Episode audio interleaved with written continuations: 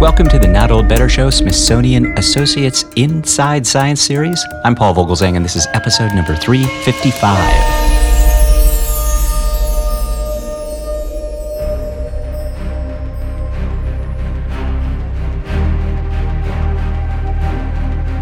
As part of our Smithsonian Associates Inside Science and Technology series, we are joined today by author, professor, and superhero educator Dr. J. Brian O'Roark. Dr. O'Roark is a superhero educator, professor of economics, a tough subject to teach, known as the dismal science. And like many of you, I took my fair share of economics classes. And had I been offered a class like this, uh, well, let's just say it would not have been the dismal science any longer. You will love our conversation and presentation by Dr. J. Brian O'Roark, who will change the entire subject of economics when he appears at the Smithsonian Associates June 6, 2019. And his presentation is entitled What Superheroes Know About Economics. Dr. O'Roark's presentation at the Smithsonian Associates will draw from his excellent new book, Why Superman Doesn't Take Over the World What Superheroes Can Tell Us About Economics. Ever since Superman flew onto the scene in 1938, superheroes have exhibited feats of incredible strength, fighting prowess, and cunning. So, why don't they just take over the world?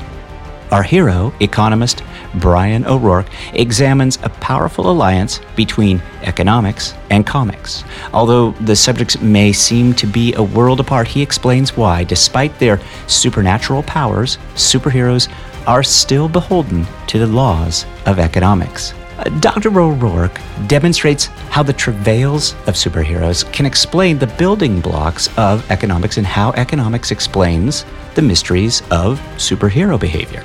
Learn how game theory sheds light on the battle between Captain America and Iron Man, why Spider Man's existential doubts revolve around opportunity costs, and how Wonder Woman's lack of a sidekick is linked to her absolute advantage as a superhero.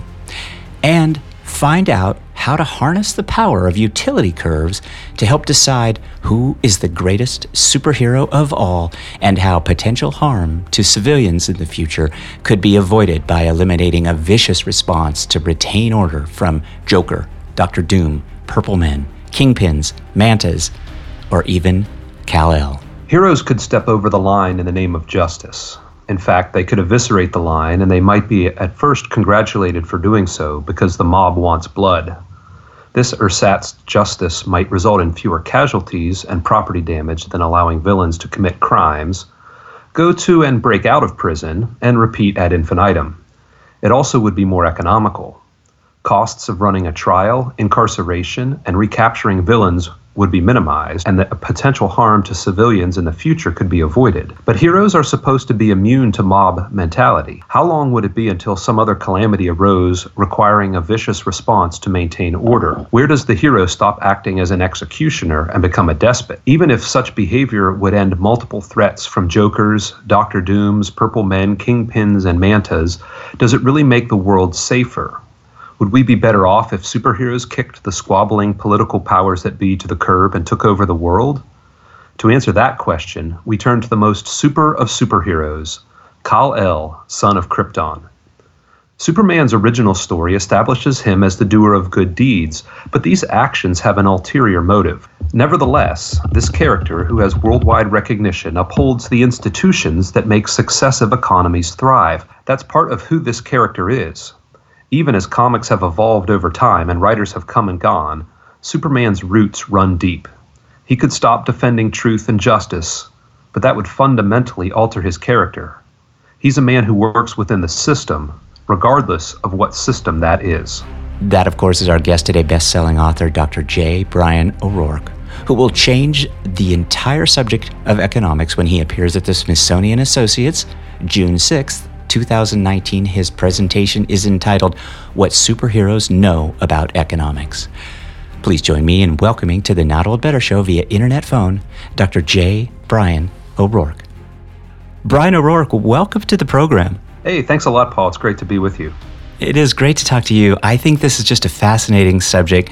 I think it's also a subject that is so clever on your part to bring these kind of these two sides, I'll call them these two sides together, economics and, and superheroes. But tell us, we'll, we'll get into this in just a bit, but maybe tell us briefly about your upcoming Smithsonian Associates presentation.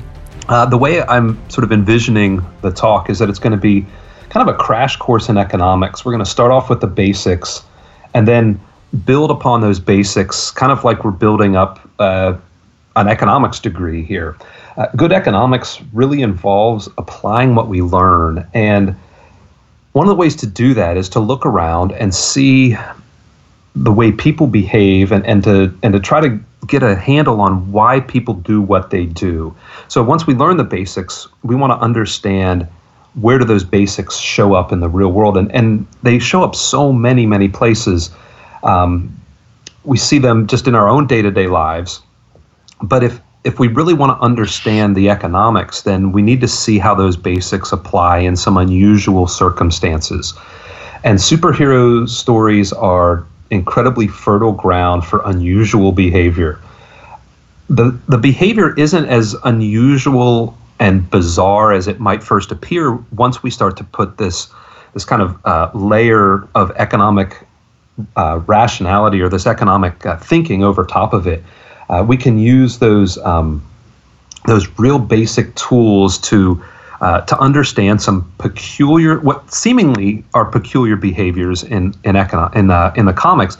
But if we if we really understand the economics, then those peculiar behaviors become a lot less peculiar. So that's that's sort of what I want to do at during the talk is to go through some basic economics so that everybody understands um, how to take those economic tools and apply them to the next level. And and the, the, the superpowers that, superheroes have still make them very susceptible and, and beholden almost to the laws of economics, right? One of the things economists like to say is that economics is everywhere. And because it is everywhere, we shouldn't be surprised to see it even in surprising places like the comics. If, if economics is everywhere, then everyone's going to be beholden to it. And superheroes are certainly the stories are fantastical. It's a um, it's a fantasy world to an extent, but if it's too much of a fantasy world, then nothing's going to make sense. Nothing's really going to matter, and and the tension that we as as as consumers of stories like so much, that tension just isn't going to exist. So superheroes need to be tethered to something in reality, which means that um, something's going to have to to keep them from being able to have everything that they want and um, and and not have to face any kind of a dilemma. So, what I, as an economist, what I see is that that that tether, that that line that holds the superheroes to reality is is economics and the uh, kind of the the laws of economics. So superheroes have all these powers, and that allows them to overcome a lot of the basic constraints that normal people have. And as the good guys, they use those powers to help some of the non powered people to deal with problems as well. But again, if the hero can make all of their own problems go away, or if they can make all of your problems go away, then there's not really much of a story. There's, there's not really much interesting going on there sometimes heroes create their own problems, and they almost always have to figure out a way to get past some of the limitations that they face. And and those those pieces of reality, the the fact that a superhero um, that is so super powered uh, doesn't have anything interesting going on, means that the stories are not interesting. But the super hero who who faces some limitation, even if it's Superman and he has to he's he's limited because of kryptonite. Right there, we have a problem of economics, and and that really makes the combination of these two things makes it makes it interesting. It makes the stories interesting, but it also says, hey, you've got limits just like everybody else. Well, maybe not just like everybody else. They're a little bit different, the limitations they face, but they still have limits. And you, you never sort of the, the heroes that don't get a lot of play, that don't get a lot of traction, are ones are heroes who who have no limitations whatsoever because the stories aren't interesting. They always win. They always get what they want. And it's kind of like, eh, you know, it's pretty boring. Um, one of the things I like to to mention to my students is that there's no superhero called Money Man. You know, you would think a money man would just have money, you know, falling out of his pockets all the time. Well, in that case, then you've got someone who's not interesting because they can buy whatever they want. They have uh, they're they're not faced with the same typical problems of, of the everyday person and and you know, again that makes it boring well i will tell you that i think the the subject of your talk coming up here on thursday june 6th uh, is going to be very interesting, not not boring at all. So, tell us how economics explains superhero behavior. Okay, so superheroes are they're it's a morality play for the most part. I mean, it's sort of morality play and soap opera meet meet cartooning. So there's always something that is kind of driving the storyline and, and occasionally there's some sort of odd behavior, whether it's the behavior of the hero or or even the villains. Uh, you know, I kind of don't want to give the short too much short shrift to the villains in the superhero story because they also face a lot of economic uh, constraints that they're super powered as well. So so they sort of have those same issues as the superheroes. And and one of the chapters in my book talks about why would you try to be a villain in the world of superheroes? And and I think it you know provides a really interesting analysis of incentives. But um, sort of the, the, these behaviors can be analyzed through this economic lens. For example, um, if you think about just kind of the, the origin stories of, of superheroes, they find out they have these powers, which means they can overcome some um, some obstacle that they've been facing in their lives.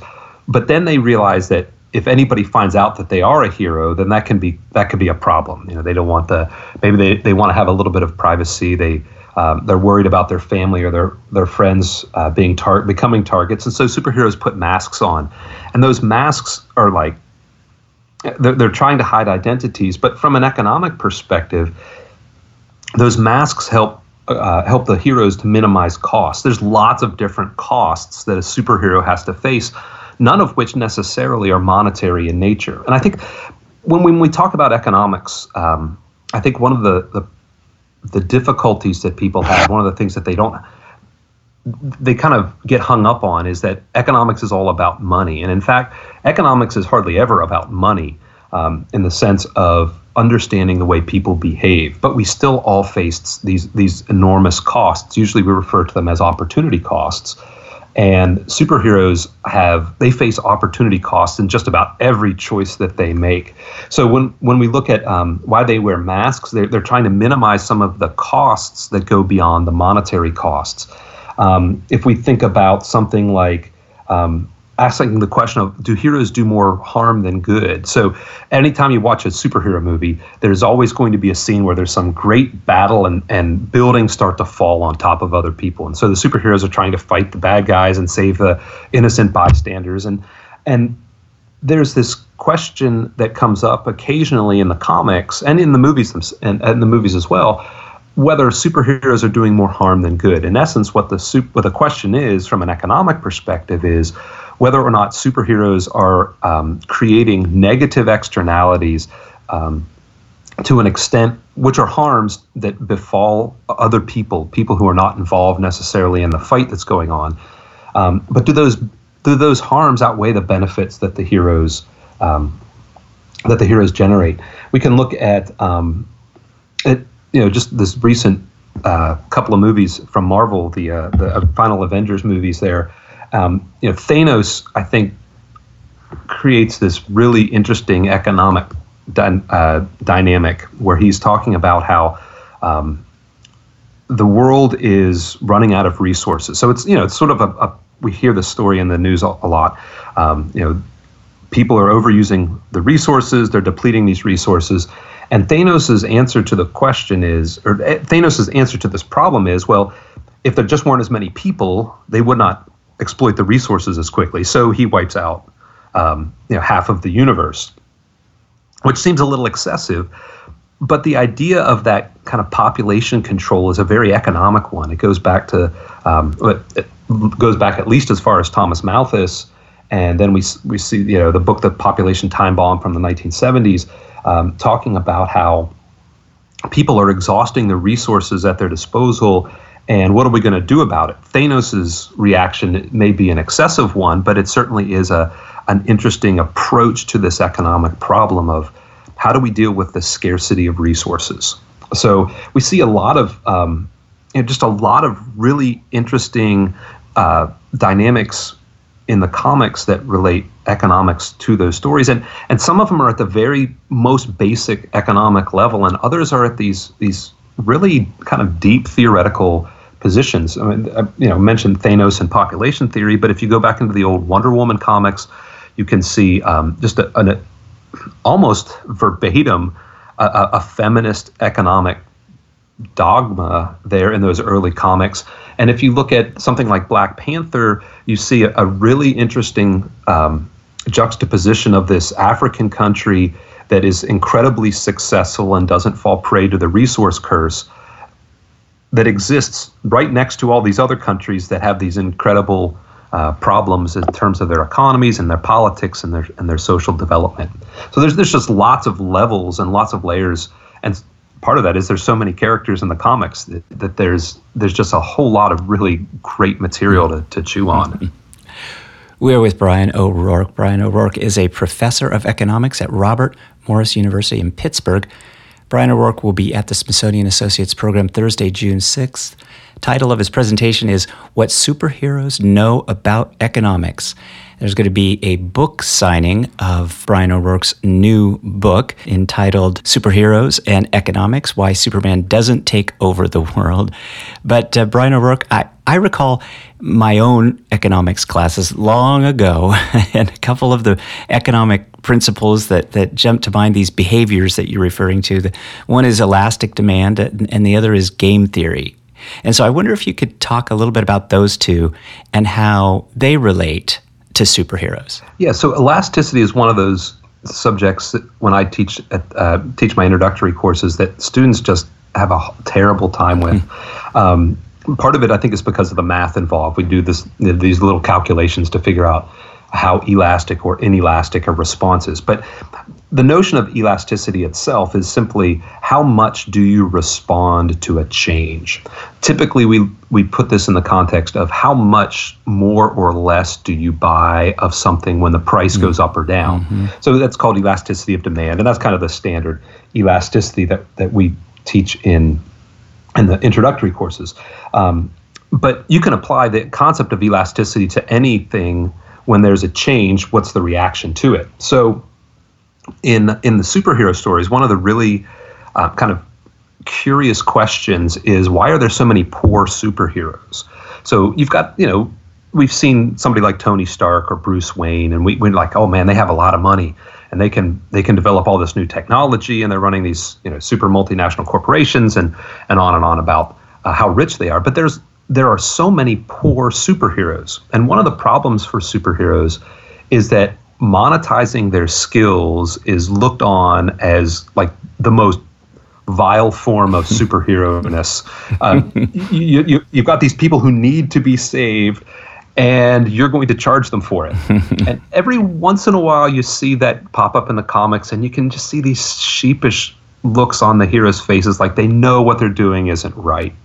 So they they typically abandon those those um, attempts to make money. But the way this uh, kind of ties into elasticity is that if you're going to save somebody, um, the demand for the superhero is probably is probably really really really high. So let's say you've got some alien invasion that's taking place, and a superhero is going to try to save the day, but they want to be paid first.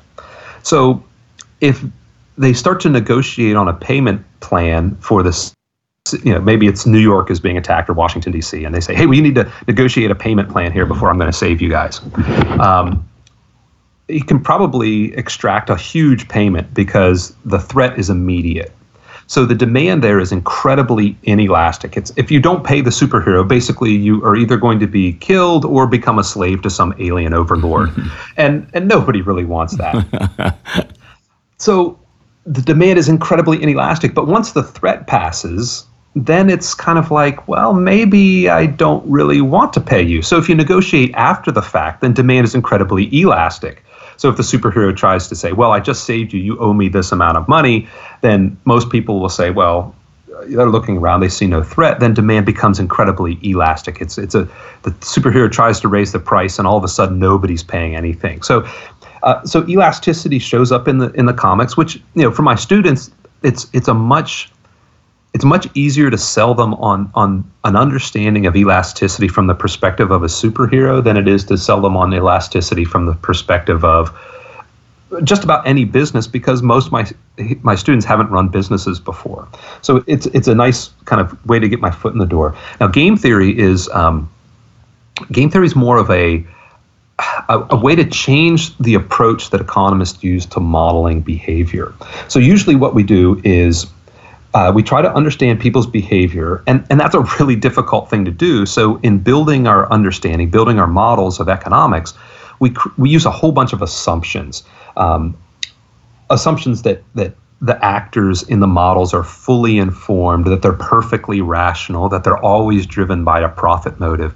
Those assumptions make the modeling a lot easier, but it also limits the effectiveness of the model because sometimes people aren't fully, in fact, most times people aren't fully informed a lot of times people are not acting rationally, and sometimes businesses and individuals are not driven by a purely profit motive. So, game theory helps us to get a better understanding of how individuals interact based oftentimes on incentives. We can set up specific scenarios that allow us to, to focus in on a particular kind of behavior. So, um, we can use game theory to try to understand why businesses advertise even though it costs them profits um, why countries decide to go to war. Uh, there are game theory models that look at why people date and kind of why a lot of, maybe not a lot of times, but why sometimes you go on a date with someone and neither one of you actually want to do what you end up doing um, on the date because you're trying to make the other person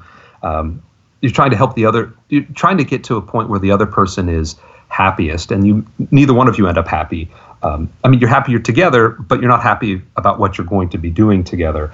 Um, you can look at this uh, to try to understand why your own kids fight or why superheroes fight, which is what I've been using it for now for a few years. Um, we were, my wife and I were watching TV, um, and this was a couple years ago when the Batman versus Superman movie came out, and the the trailer for the movie played, and my wife was just kind of dumbfounded and asked me, you know, why are they fighting? This is Batman and Superman. Aren't they supposed to be the good guys? And I said, yeah, yeah. And I started to try to explain to her in the comics what this was based on. And, and I stopped about you know, two sentences in because I could tell she wasn't interested at that point. but as an economist, it occurred to me this this is actually really peculiar behavior. Why are they fighting?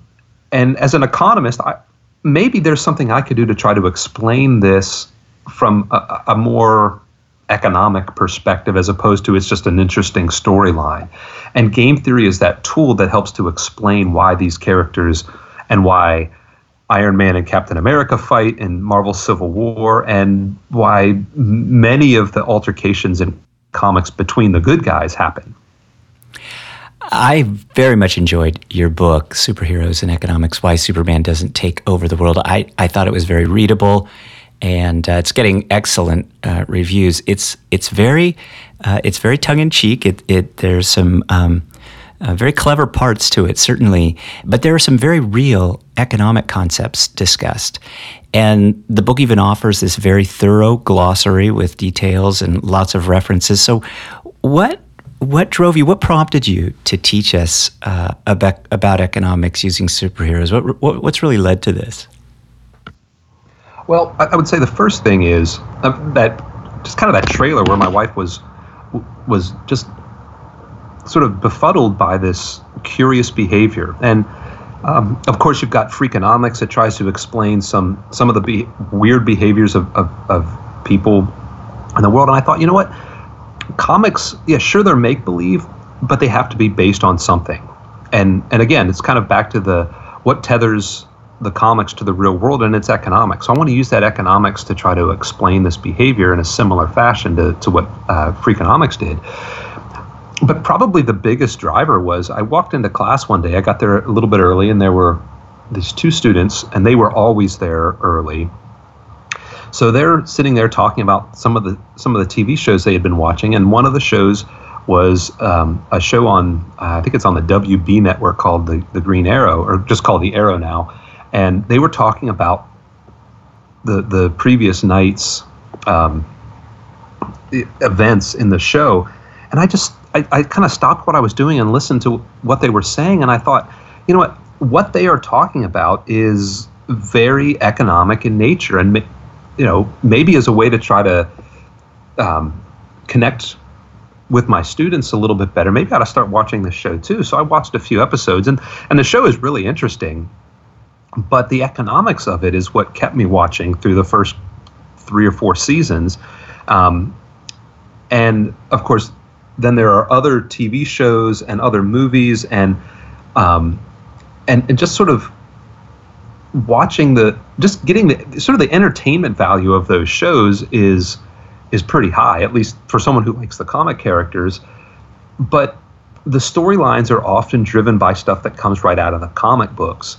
And so I, I got back into the comics. Um, I hadn't been reading comics for years and years and years, and and now with this uh, with this economic set of glasses, I, I, I, looked at it from a very different perspective, and, and and it's amazing, just the just the very clear connections there are between economic basic economics and storylines in the comics. So, you know, I, I would say it, certainly it, this is a, a, student kind of generated interest, and um, and it, it's fantastic how students will come back years later and say, "Hey, I remember when we did th- we talked about this superhero," or some of my other classes will say, "Hey, I know you're doing superheroes in in your intro classes. How come you're not doing superheroes in your advanced classes too?" So it, it's it's it's a it's a subject that that kind of stands the test of time, um, because you can go back to the original Superman back in 1938, and you've got people from kind of the early comic generations. You got people from my generation. You got my students, and that those comic. Sometimes the comics go out of style, but people still know who the characters are. So it's something that that certainly has longevity as well, which which I appreciate as someone who um, tries to incorporate pop culture references into my classes. Sometimes the things that I enjoyed, you know, Seinfeld or um, or The Simpsons, even though those shows still show up on TV. A lot of my students don't watch them anymore. They don't they don't understand the the attachment, and my foreign students don't get the uh, American humor. But across cultures and across age groups, superheroes are uh, it it is a a golden teaching tool for me. Well, Brian O'Roark, uh, congratulations for coming up with such a clever, uh, interesting, fascinating, even way to teach us about economics, a subject that we, we really all should know an awful lot about. And uh, we'll learn more from you on Thursday, June 6th, when you are at the Smithsonian Associates program talking about what superheroes know about economics. An evening program, you're going to be there and you're going to sign your book to Superheroes and Economics Why Superman Doesn't Take Over the World. So, this will be a, a great presentation, and, and I'm, I'm so grateful uh, for your generous time today.